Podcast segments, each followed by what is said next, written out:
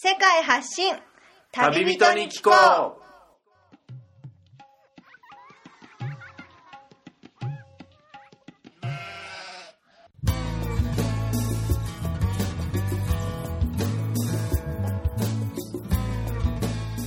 この番組は世界各地で出会った興味深い日本人の旅人にざっくばらんにいろいろなことをインタビューしていく番組です。現地での旅の話の本編と脱線話のアフタートークの2本立てでお送りします。さて今回の旅人からは世界のどんなぶっ飛び話が聞けるのでしょうか？こんにちは MC のみつるです。2018年になってしまいましたが考えてみるとものすごく久々の番組の更新になってしまいました。もし楽しみに待っていただいてたリスナーの方がいましたら大変申し訳ありませんでした。冒頭のナレーションでも少し説明がありましたがあの初めての方に初めて番組を聞いたという方に説明しておくとこの番組は世界各地日本の各地で出会った旅人や現地在住の日本人にざっくばらんにその土地の話旅の話その他諸々の異文化の話なかなか経験できない貴重なお話などを私 MC のみつるが伺っていくという、えー、インタビューの番組なんですが今回のゲストはですねなんと3回目の登場のゲストですね。1回目の登場が2016年の2月そして第2回目の登場が2016年の9月でしたがもうこの時点で勘のいいリスナーの方はあの過去の放送を聞いたことあるリスナーの方は思い出すかもしれないすごいインパクトがある放送だったんですが反町亮さんを今回をまたお迎えして高知県の本山町でお話を伺おうかと思いますがひとまず亮さんお久しぶりです。お久しぶりです。あの高知に来たのも今回久しぶりですよね。はい久しぶりですね前回どのぐらいのお話をしたのかっていうのとかもちょっと薄らいじゃうぐらいの時間が経ちましたけどもそうですね。あの時は Amazon のリベンジの旅の報告としてあの胸の内をもう本当に正直にたくさん打ち明けてもらってその Amazon の前回の話を聞いてるリスナーからしたらありょうさんはそんな旅を経てきたのかっていうふうにでもこれが今のりょうさんの話なのか報告なのかっていうふうにあのすごく良かったっていう感想があったのを今思い出しましたね。それ以降の登場となるわけですがそれ以降どんな変遷を経た活動をしてここまでいらっしゃったでしょうか？でこの今収録始まるほんの数分前に過去の放送をちらっと聞いてそうですねであ本当に自分がそういうことを思って話していたんだっていうぐらい今また大きな変化が自分の中にあってで1個前の放送はいわゆる2度目のアマゾン川いかだ下りのリベンジ。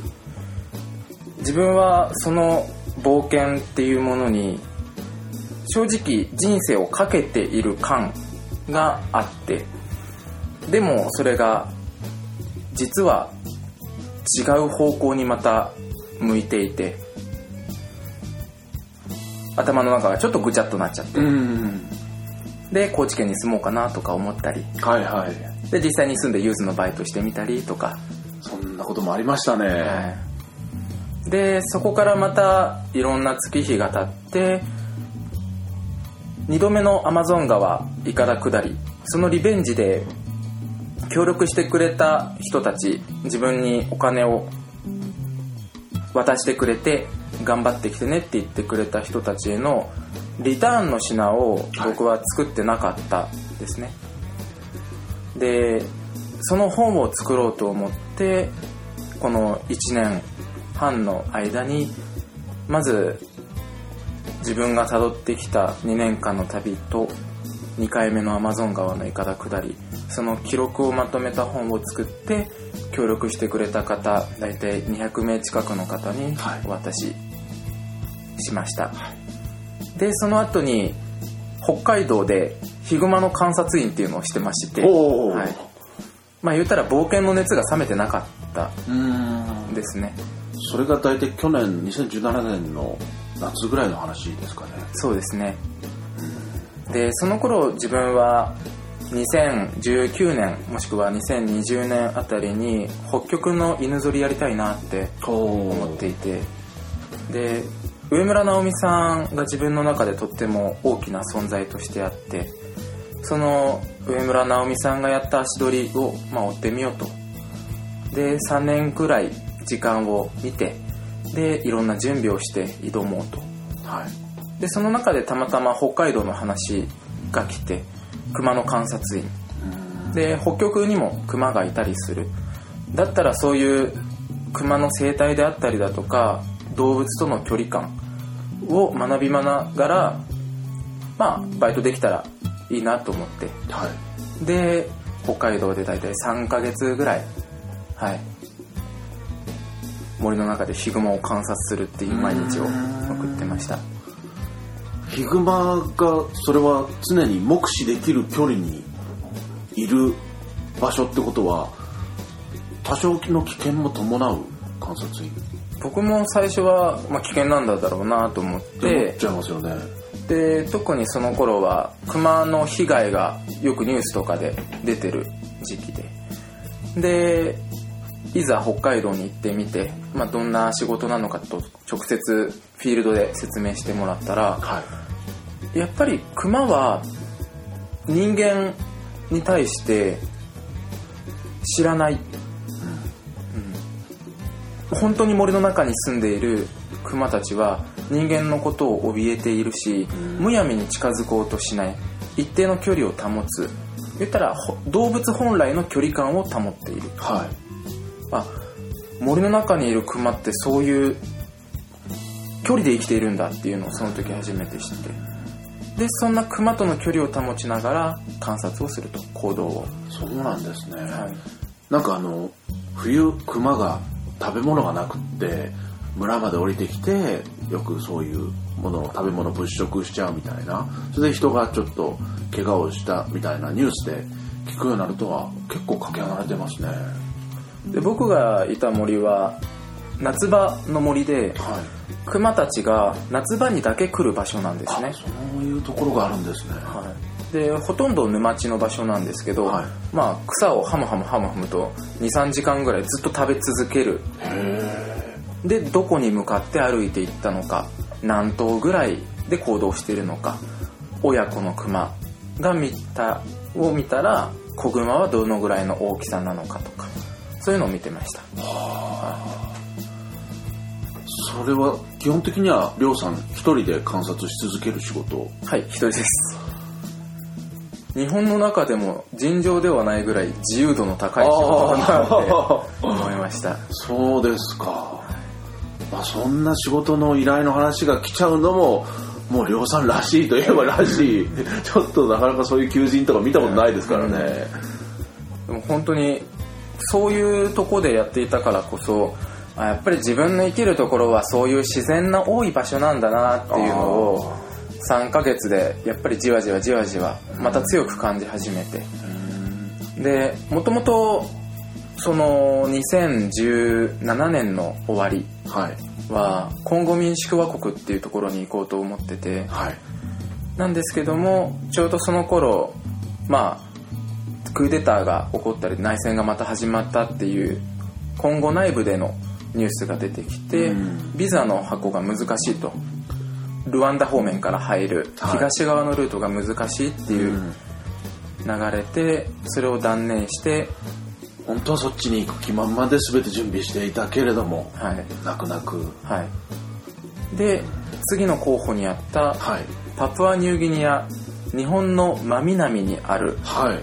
オーストラリアよりかはもっと近くにあるはい。ぐらいの距離の場所なんですけども、実はこれあの、りょうさんとこの収録を始める前に、そこに行った話を、全然聞かない状態でこれを本当始めて、本当これから初めて聞くんですけど、実際に本当にニューギニアに行かれてたんですね。はい、ちょっと僕もたくさんあの年単位でちょっと日本の外を出てバックパッカーで何十カ国も回ってっていうバックパッカーの人たちがやっぱり足踏み入れない国の一つに入ってますよねパパニューギニアっていうのにでそこにのパプアニューギニアの北部にあるセピック川っていう川があって、はい。ニューギニア島のアマゾンって言われてるんですよ、ニューギニアの中でも秘境の場所と。はい、でそんなワードをほんのりどこかから聞いていてでそれが頭に残っていてならばパプアニューギニアのセピック川だと。はまた同じようにイカダを作っていくだろうと。あはい。で12月の頭2017年の12月の頭にパプアニューギニアに飛びました。12月の頭。はい。というと日本の真冬ですけど位置的には一応南半球になるんですかね。はい。熱帯雨林なんでずーっと夏ですね。ああそうですか、はい。じゃあ日本の長袖長ズボンから現地に着いたら、はい。現地に着いたらもう半袖短パンになって、はい。で行く前にある程度情報収集をしようと思ったんですけど、ええ。まず日本語の情報はほぼほぼなくあてでそれでも現地に行ったらどうにかなるだろうっていうふうにええ。思ってたので、えまあ、そのままニューギニア航空えはい。直行便が出てるんですよ東京から。ちなみにニューギニアって日本人はビザはいらない？ですいらない状態で何日まで？2ヶ月間あ。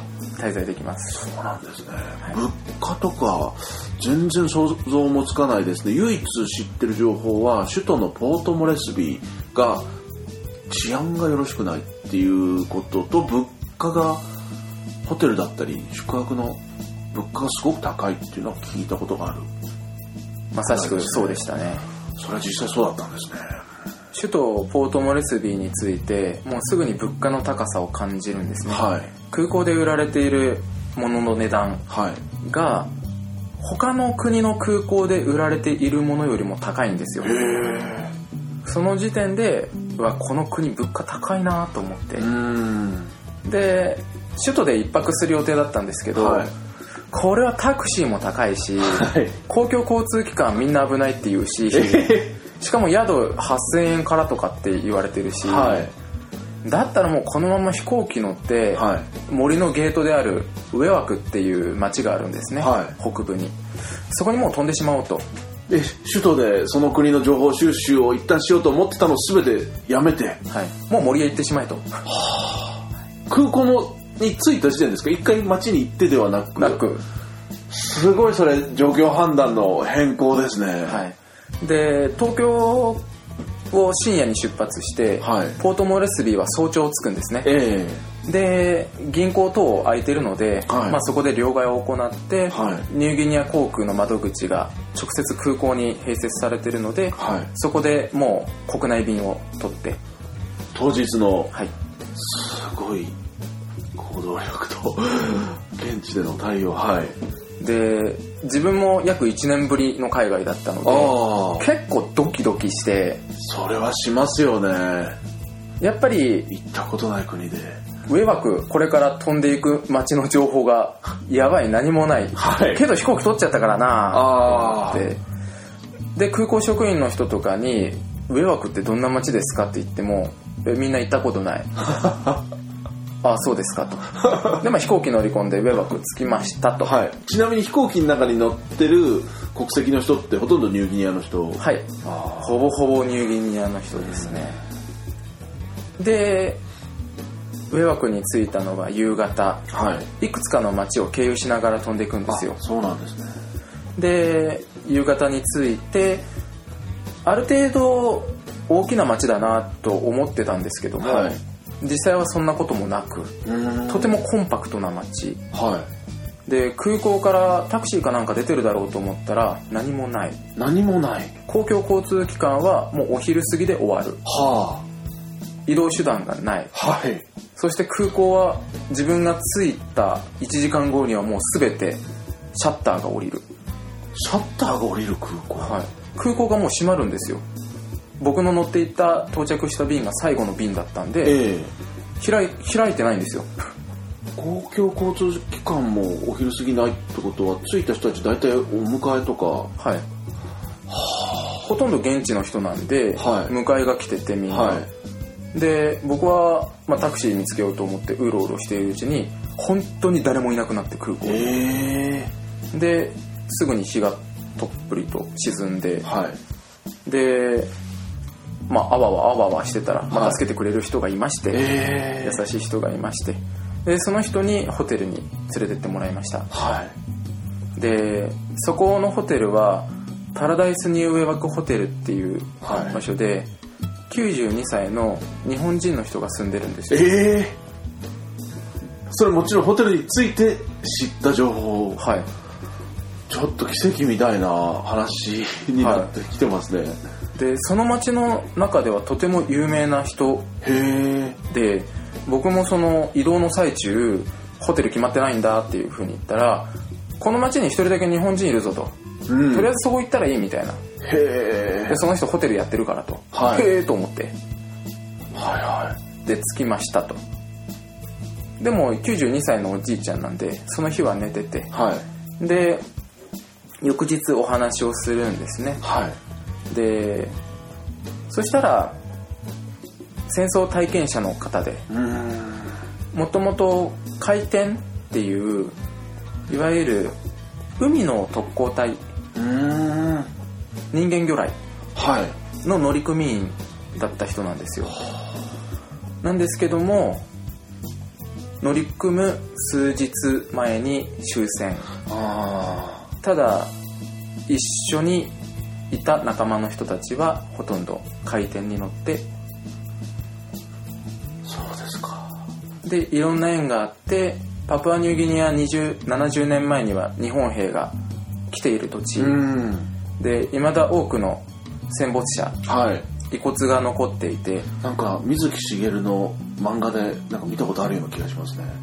ちなみに川端静香さんっていうおじいちゃんなんですけども、はい水木しげるさんの本の中にも登場していええじゃあ僕が読んだその本でも出てた人これそうですか。はい、で2014年は安倍首相が戦没者慰霊に訪れた時の対談相手として川端さんも話してたりへ日本のいわゆる遺族であったり戦没者慰霊の団体の現地受け入れを約40年間にわたってしている方です。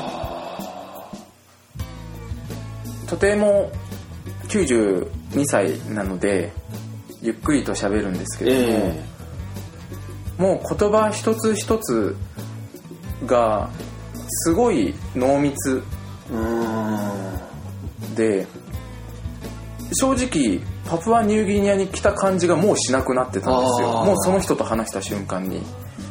で僕の感覚はどこに行ってたかって言ったら70年前の戦争の感覚にもうなってたんです。もうその川端さんと話してる時は自分が冒険しに来たことなんかとっくに忘れていてもうただただ涙しか出なくって君は若いだろうとわからないだろう祖国に帰りたいという気持ちがと。そんな中で僕はポロッと言うわけですよね。冒険しに来ましたと。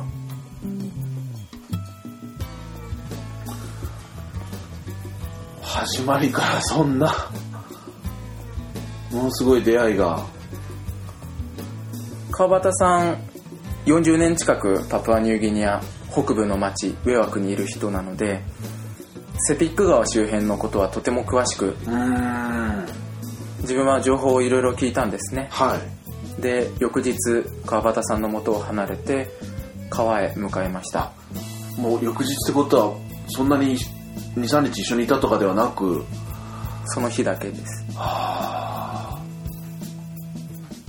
何よりも思ったのが自分のやることを早くやろうって思った。やることは何かいかだ下りしたいって思ってきたんだろ？だったら早く行けよって。えうん。3日ぐらいかけてセピック川にたどり着くんですよ。大変でした。でいざ川を目の前にするんですね。はい。でその川はアマゾン川と全く変わりのない茶色いダクダクとした濁った川で。うんで川の流れがわかる木くずとかそういうものが流れててああアマゾン川と変わりのない風景だなと思って。でそう思ったらいかだで下りたいって思わなくなっちゃったんですよ。ええ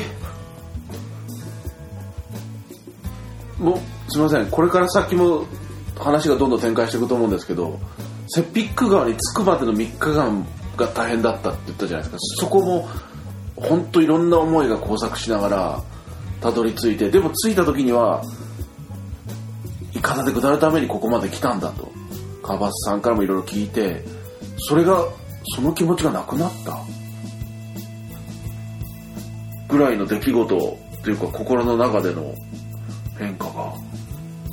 自分が川端さんと別れてから考えたことは多分70年前僕と同じ年の人たちがこの森にたくさん入っていってうん。たくさんの人がマラリアで亡くなってたくさんの方が帰れなくて骨がまだ埋まっててそんなところを僕はイカダで下るんだ。そんなところを僕は何かしらの達成感を求めていくんだって思って言ってたんですよ。はいで川見たら何も思わなくなっちゃったんですよ。何しにここに来たんだろうって。俺何のためにイカダで下るんだろうここって。下って何になんだこれって。そもそも俺冒険がしたいのかなって。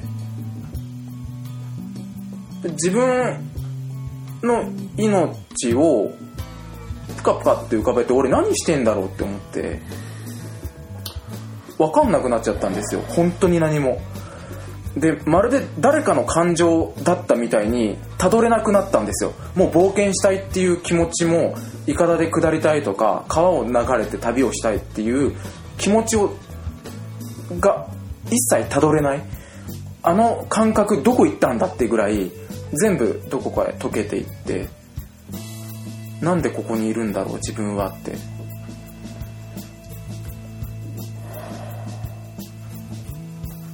分かんなくなったんですよね。で川沿いに宿が1軒あるんですよ。はでそこで一泊して考えようと。この気持ちは何なんだろうっていうことを考えなくちゃいけない。このまんま戻るのも違う。だけどこのまんま進むのも違う。一日考えてすごく悲しくなったんですよ。何に悲しくなったかって言ったら僕の中の冒険論みたいなものがあって僕は2回目のアマゾン川いかだ下り2016年に行った。それは一種の通過儀礼のようなもので自分に必要な時間自分の人生において必要なこと。通らなくちゃいけないもの。で僕は2017年はパプアニューギニアのそれだと思ってたんです。もしくはコンゴ民主のザイール川。そんな風にして考えてたけどもやりたいって思わなくなっちゃった。っていうことはもう自分にそうした通過儀礼のようなもの一種苦しい体験であったりだとかめちゃめちゃ考えるような時間はもう自分の人生に必要ないってことなのかなって。冒険って総じて若い人がやると思うんですよ。偉業とかそういうものじゃなく冒険的行為は若い人がやるもんだって思うんですよ。今これ聞いてる人が冒険って言ったら多分すごい大きいことのように聞こえると思うんですけどでも人それぞれの中に冒険の心ってあると思ってそれが行動に移るっていうのは若い人だけのものだって思うんですよ。まだ何者でもない自分。でも何かしたいって思った時のむしゃくしゃした状態というかモヤモヤした状態。でいろんな人たちが多分冒険の表現を取ると思うんですよ。それを芸術にしたりバンドやったりとか。僕はたまたま直接的表現を取った多分バカ者で。でも少しそれが誇らしくもあったんですよ。だってやる人少ないし。うん自分がまるでなんか選ばれた人みたいに思ってたけどでもそういう冒険の心とかそういうものは実は消費期限がある。うん。ずっとは続かない。考えてみたら当たり前のこと。で多分自分のその消費期限若者っていう時代の終わりがここなのかなって。そしたらなんかすっごい泣けてきて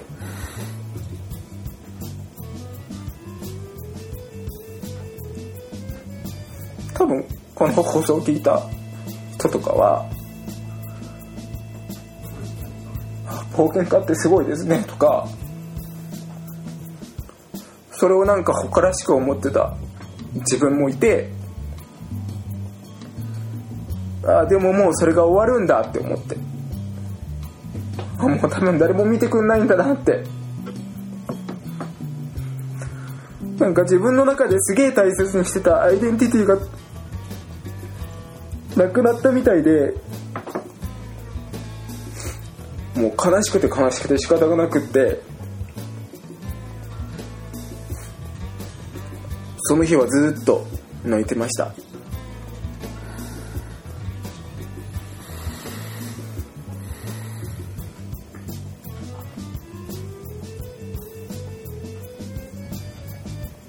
そこから翌日にかけての少しずつ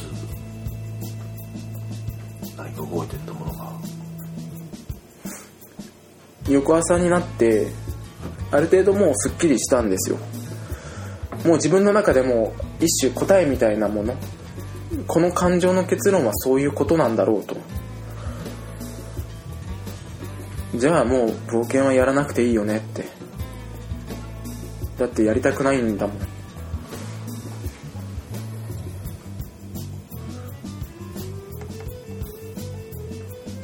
ですぐ帰るのも違うなって思ったんですよ。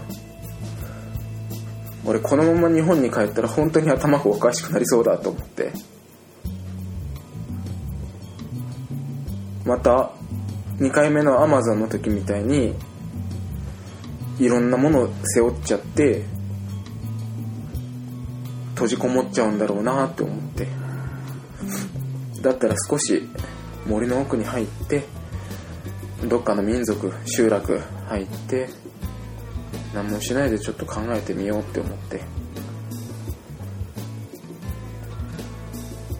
そこで川からいくつかボートが出てるんですよ。でそのボートどこ行くのって。できるだけ遠くに行きたくて。うん。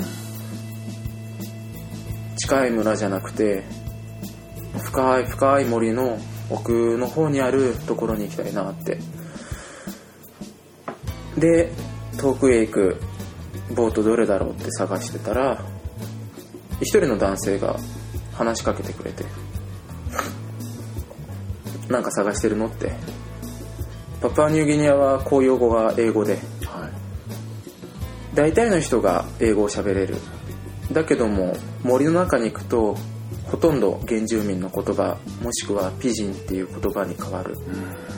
話しかけてくれた人は英語が喋れる人で。はい。でなんか遠くの村行きたいんだって言ったらじゃあうちの村来るって言ってくれて。うん連れてってって言ってそのままボート乗って。本当に丸1日かけて24時間ぐらいかけて奥の村に着いてボートといっても日本にあるようなボートとは違いますよね。でもパプアニューギニア結構物価の高い国であモーターボート持ってる人はいてあは結構いびつなんですけど、いうん。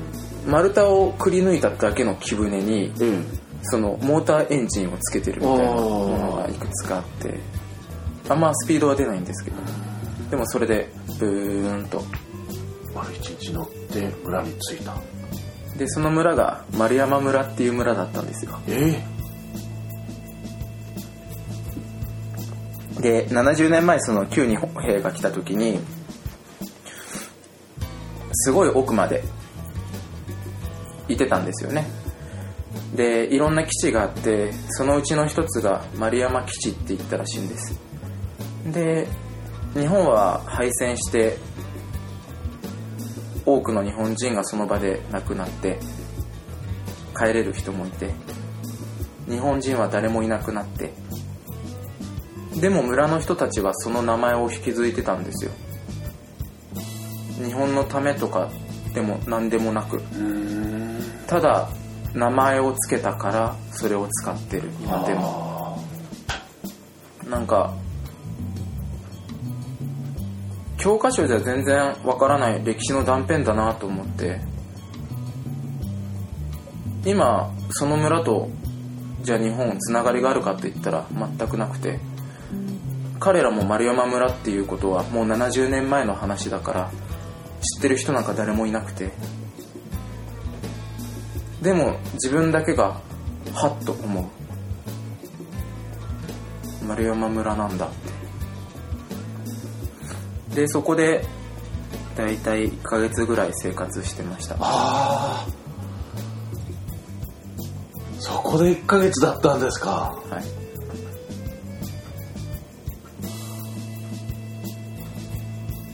そこの村では原住民の人たち以外には外から外部のそういう訪れてくる人とかの流れはどうでしたか？ほぼほぼいなくて70年前の日本兵と十数年前に来たアメリカ人の宣教師はい。ぐらいって言ってました。十数年前。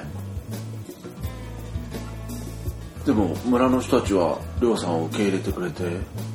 それでもやっぱり最初は警戒してるようなうん。感じで。何しに来たんだと。こっちが手振ったり笑顔してもやっぱりプイッとした感じの。うん。で村の中にカスパーっていうおじさんがいてはい。で30軒ぐらいあるちっちゃい集落なんですけどかやぶき屋根のすごく古い。でそのうちの30軒の中にカスパーっていうおじさんの家があってほとんどの家庭が子だくさんで両親がいて暮らしてるんですね。すごく狭いその家の中ででもカスパーは若い頃結婚してでも奥さん亡くして子供もいなくて一人だけで生活してる。でまあ家の中持て余してるからそこ住んでいいよって言ってくれて。でそのカスパーと一緒に暮らしが始まる。うん。でちなみにおいくつぐらいの？40ぐらい。おいくつぐらい？はい。でその村は狩りをメインとしてるんですよ。狩猟採集。はい。で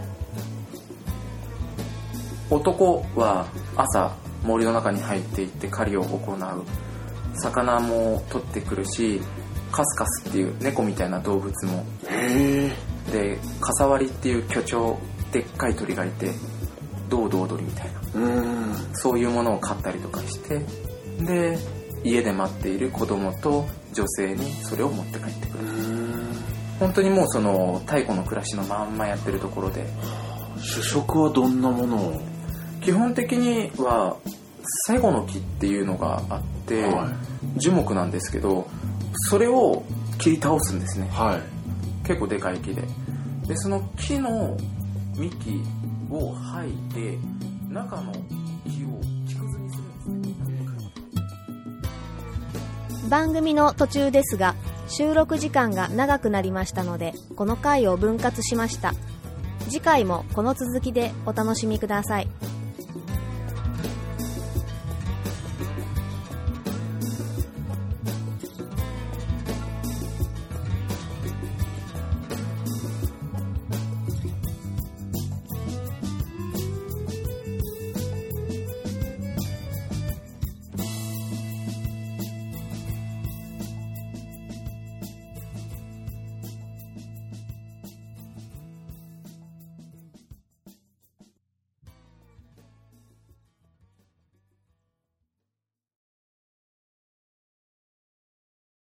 この番組はバックパッカーを応援するたびたびプロジェクトの提供でお送りしました。